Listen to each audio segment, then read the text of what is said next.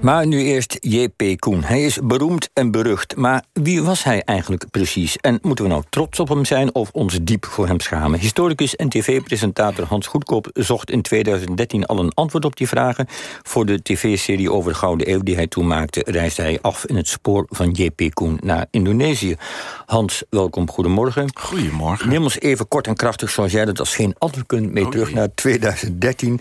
We hadden toen net de eerste, laten we zeggen, grote eh, bij Koen achter de rug. En in Hoorn was een soort oplossingje, oplossing moet ik misschien wat eerbiediger zeggen, uitgepolderd. Hoe zat het ook weer eens? Wat hadden ze bedacht? Eh, Nou, eh, kort en bondig een maatschappelijke discussie... met als uitkomst daarvan een tekst... die eh, aan de zijkant van eh, de sokkel werd geplaatst... waarop eh, keurig stond uitgeduid wat de man had gedaan.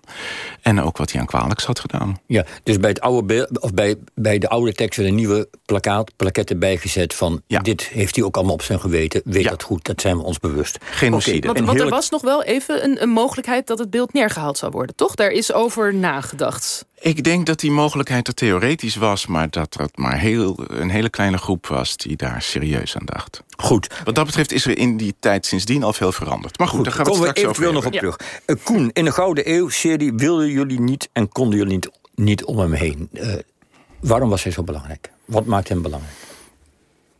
Ehm, hij heeft, eh, kort gezegd, de VOC eh, handen en voeten gegeven. Die is in 1602 opgericht. De eerste 10, 15 jaar bleef dat moeizaam pappen en nat houden daar in Indonesië.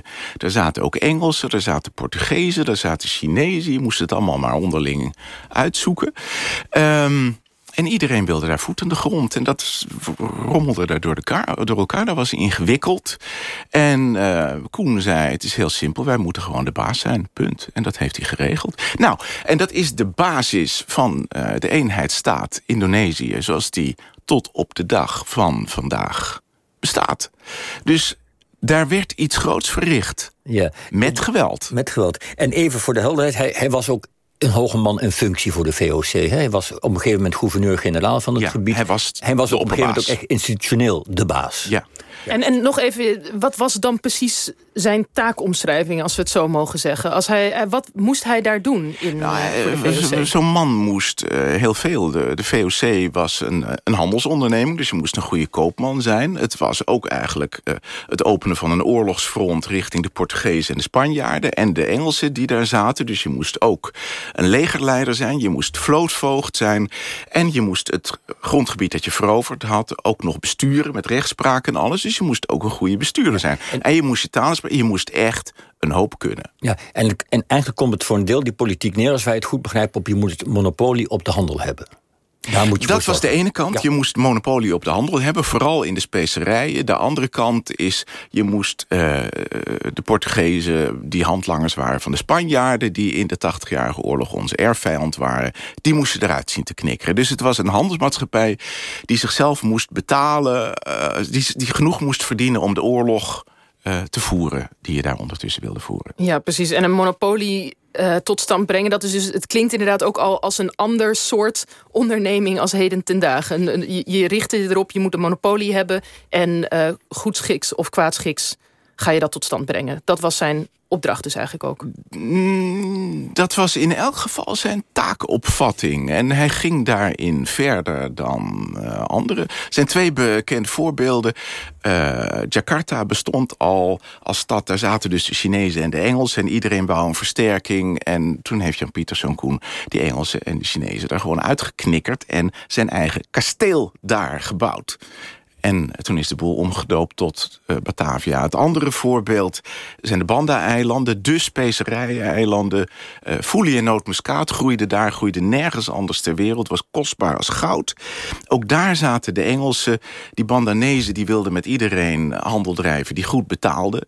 En eh, de Nederlanders wilden daar een monopolie. Probeerden dat al sinds nou, 1609. Er zijn ook... eh, Nederlandse aanvoerders vermoord door de Bandanezen. En ehm, in 1609 was Koen al mee als onderkoopman. Die heeft, is daarbij geweest en die heeft gedacht... ja jongens, we moeten dat steviger aanpakken.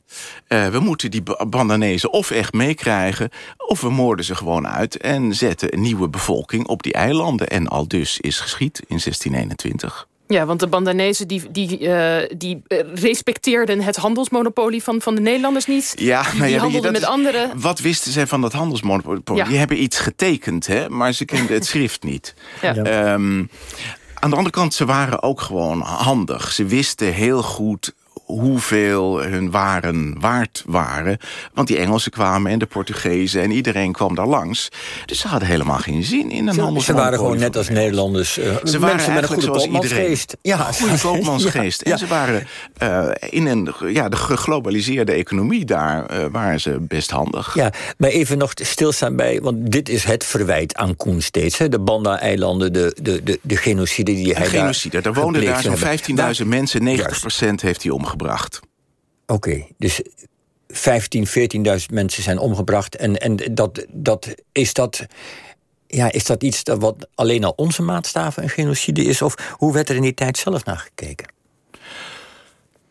Mm, dat werd uh, op zijn minst uh, gedoogd, in elk geval, door de VOC zelf. Hij heeft van tevoren ook aangekondigd dat hij dat wilde gaan doen. En de VOC antwoordde, de heren 17, de leiding van de VOC... antwoordt dan een beetje vanuit Amsterdam van... nou, misschien inderdaad goed om een paar stamhoofden... een eiland verderop te zetten. He, een soort, uh, nou, dat valt nog mee. Een soort discommunicatie, ja. maar alsof ze niet begrepen hebben... wat Koen in zijn brieven gewoon aankondigt. Uh, uh, de, volking, bevolking uitmoorden en een nieuwe volksplanting. Dat, dat, dat schrijft hij letterlijk aan de VOC. Ja, dat al, al, al, al, in 1614, een jaar of zeven voordat hij dat echt gaat doen. Dus dat plan ligt er gewoon. En de VOC aanvaardt dat. Als het dan is gebeurd dan zijn er wel mensen die toch alsnog schrikken. De secretaris van de heren 17, die zegt... ja, maar hou jongens, maar dit dit kan toch niet? Mm Jacob Katz, uh, bestuurder, dichter in de Republiek... die zegt ook, dit is te gek. En uh, dan... vinden ook dat dit niet kan. Ja, dus er is kritiek al op dat moment. Maar is het dan zo, moeten we dan zien van... goh, hij is een rotte appel, hij heeft iets gedaan... wat tegen het beleid van VOC inging? Of zeg jij, nee, dit past in de opdracht... die hij heeft meegekregen van de VOC? Nou, iedereen wist donders goed wat die man wilde doen. Daar is hij op uitgekozen. Toen hij uh, twee jaar later terugkwam in Nederland... toen zijn termijn erop zat... heeft hij een verguld zwaard gekregen van de VOC. En hij is meteen gevraagd om nog een termijn te doen. Hij was even ziek, kon hij niet doen. Maar vier jaar later is hij gewoon weer teruggegaan. Dus iedereen vond het akelig. Iedereen vond het ongemakkelijk en pijnlijk. Maar ja, het moest dan toch maar. Ja, dus zij handelen in de geest van, niet rechtstreeks de opdracht... maar in de, heel duidelijk in de geest van. Ja, dus maar het is, weet je, het is gewoon hoe die dingen werken... en hoe ze nog steeds werken. Het, het ethische argument zegt natuurlijk, ja, dat kan je niet maken. Het politieke argument, het machtsargument zegt... ja, het is rot, maar het moet even. En dan wint het machtsargument. Uh, dat gebeurt vandaag nog steeds zo. En het is niet zo dat je kunt zeggen... Uh, ach, dat moet je in zijn tijd zien. In die tijd was dat normaal. Nee, het was eigenlijk ongeveer dezelfde vlakverdeling... tussen het ethische argument en, en het machtsargument. He, mensen veranderen niet zoveel. Ja. Nou, laten we dan uh, naar de 19e eeuw gaan. Uh, Hans, blijf vooral zitten, want we gaan nu... We, we, hebben het nu over Koen zelf gehad... maar laten we het ook even over het imago van Koen hebben... en eens luisteren hoe men vroeger over Koen sprak.